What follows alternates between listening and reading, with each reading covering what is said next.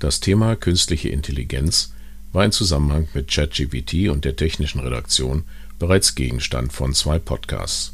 Mit der heutigen Folge will ich versuchen, ein wenig mehr Hintergrundinformationen zu einem allgemein äußerst spannenden Thema zu liefern.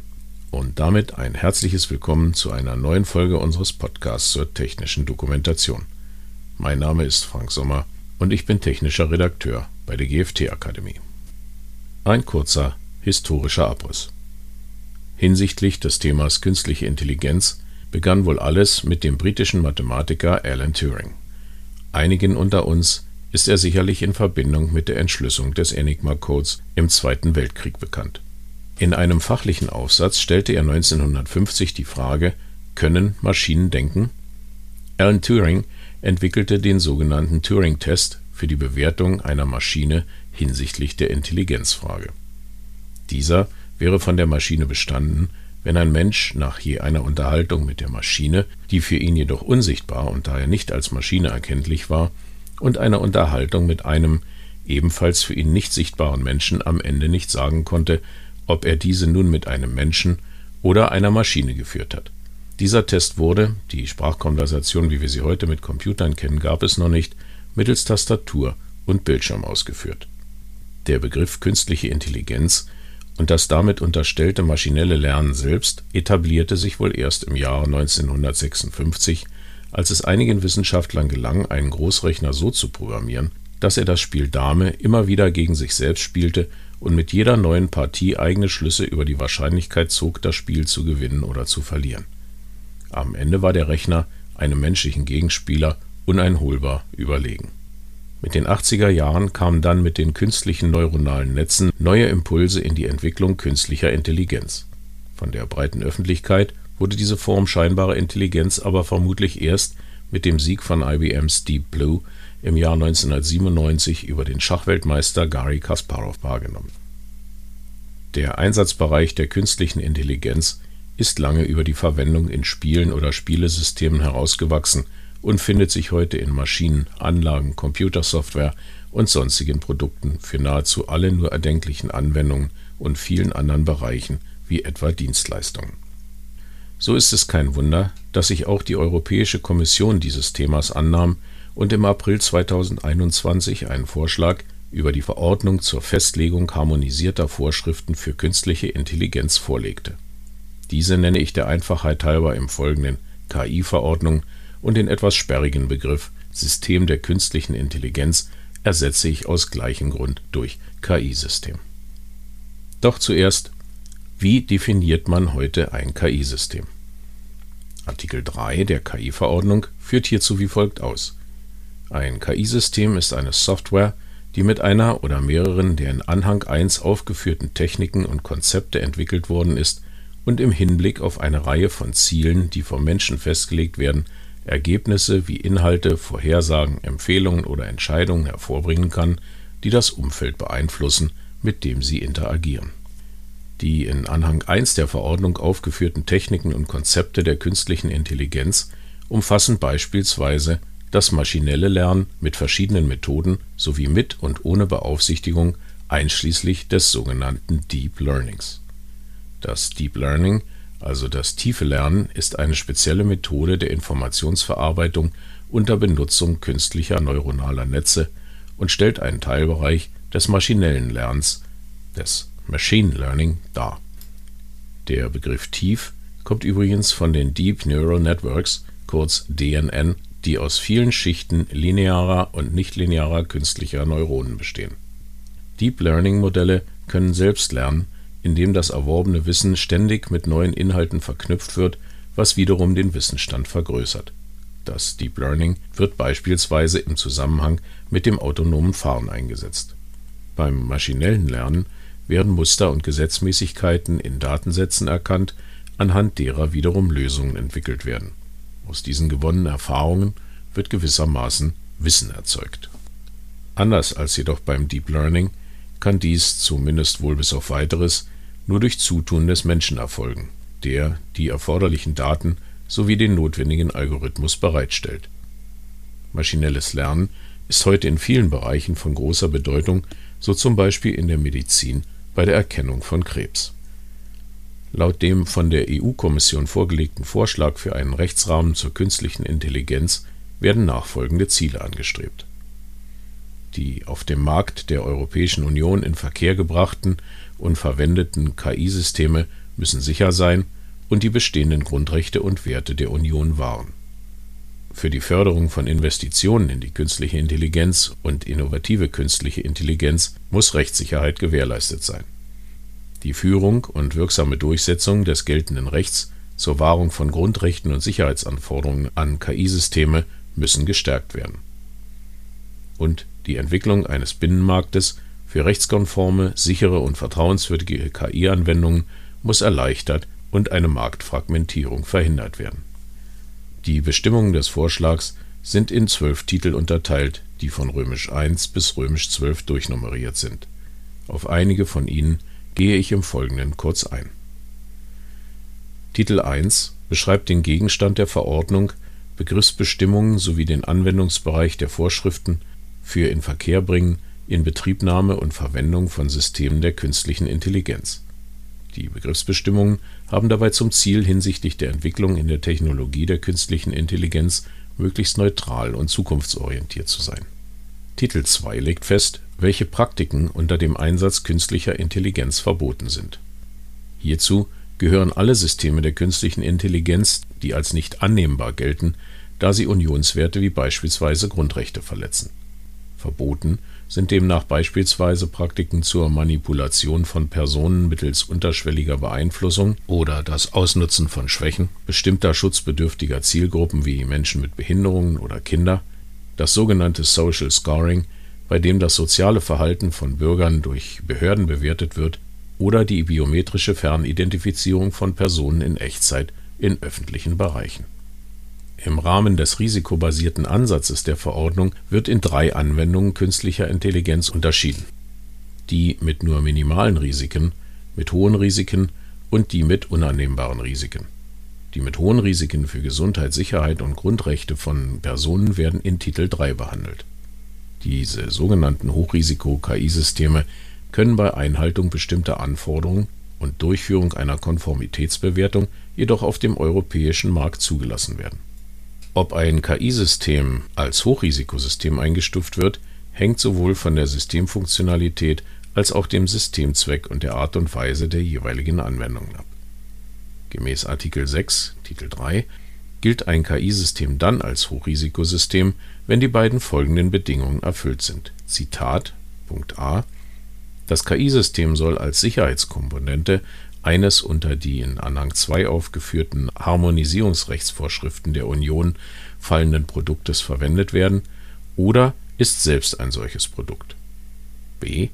Das Produkt, dessen Sicherheitskomponente das KI-System ist, oder das KI-System selbst als Produkt muss einer Konformitätsbewertung durch Dritte im Hinblick auf das Inverkehrbringen oder die Inbetriebnahme dieses Produktes gemäß den in Anhang 2 aufgeführten Harmonisierungsrechtsvorschriften der Union unterzogen werden.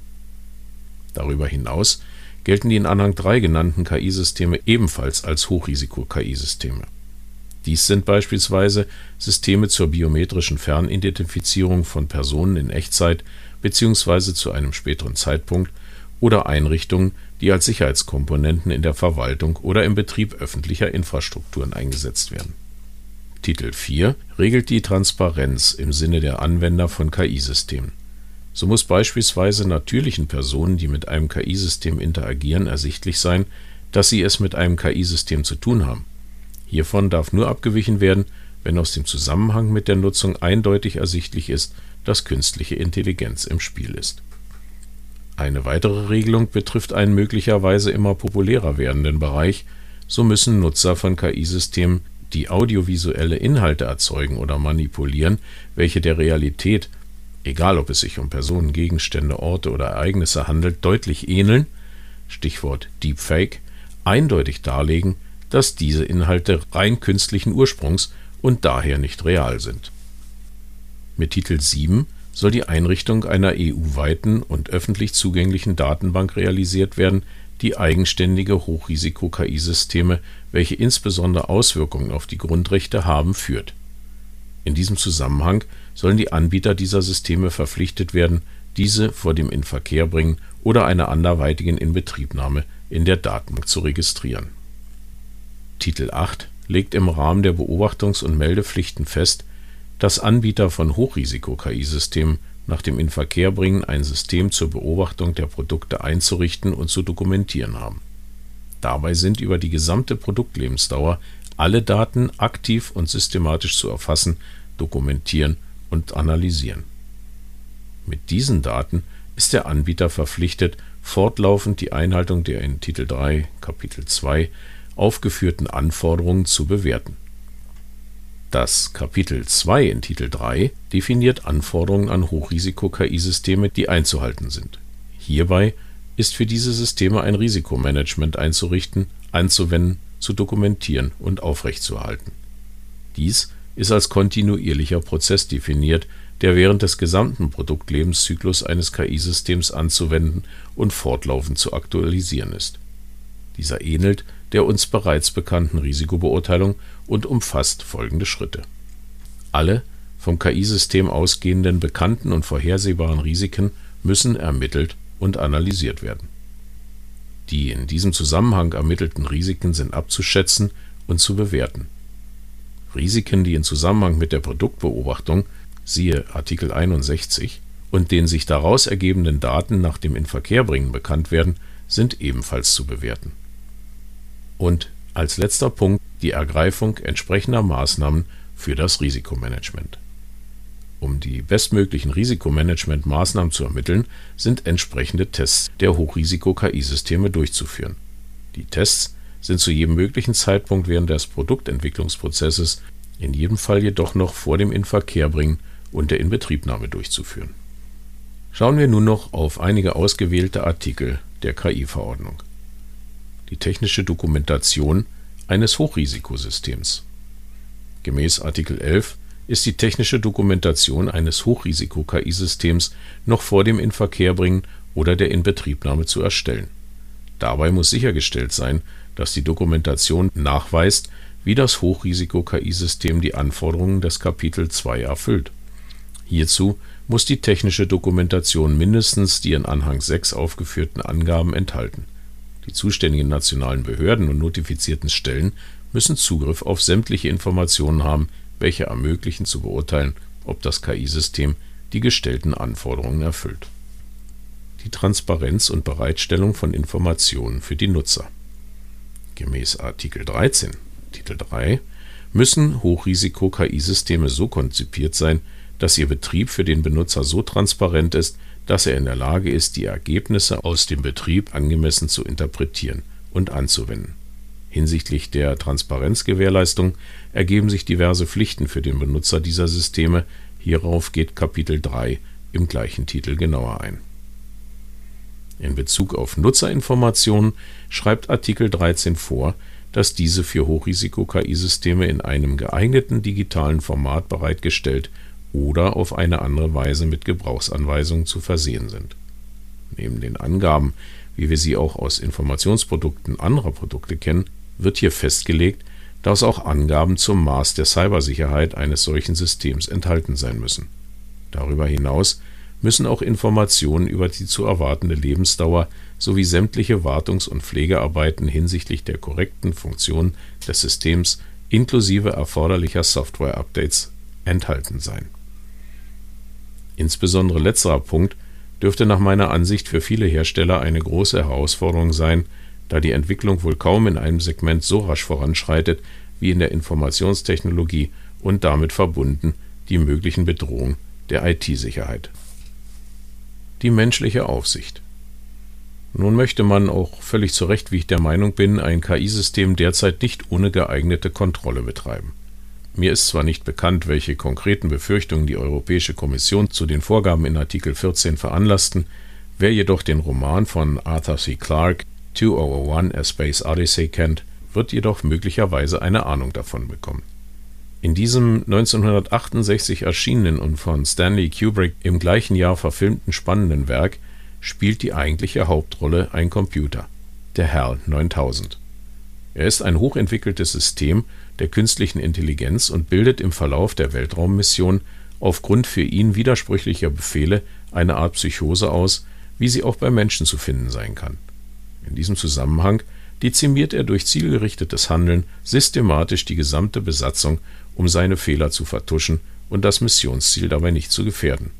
Nur ein Mann, Dave Bowman, kann durch trickreiches Handeln sein eigenes Überleben sichern. Ich kann mir nun durchaus sehr gut vorstellen, dass insbesondere hinsichtlich des Deep Learnings die Fiktion, dass eine Maschine völlig selbstbestimmt handelt, durchaus Realität werden kann. Aber auch, wenn dies in mancher Hinsicht vielleicht ein Worst-Case-Szenario sein kann, gibt es auch genug andere Gründe, ein KI-System nicht völlig sich selbst zu überlassen.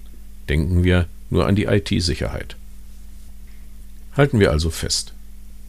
Es gibt hinsichtlich des Einsatzes künstlicher Intelligenz künftig eine Menge zu beachten, sowohl für Hersteller als auch Anwender und nicht zuletzt auch für uns technische Redakteure. Die wesentlichen Schlagworte in Zusammenhang mit der KI sind Deep Learning und Machine Learning.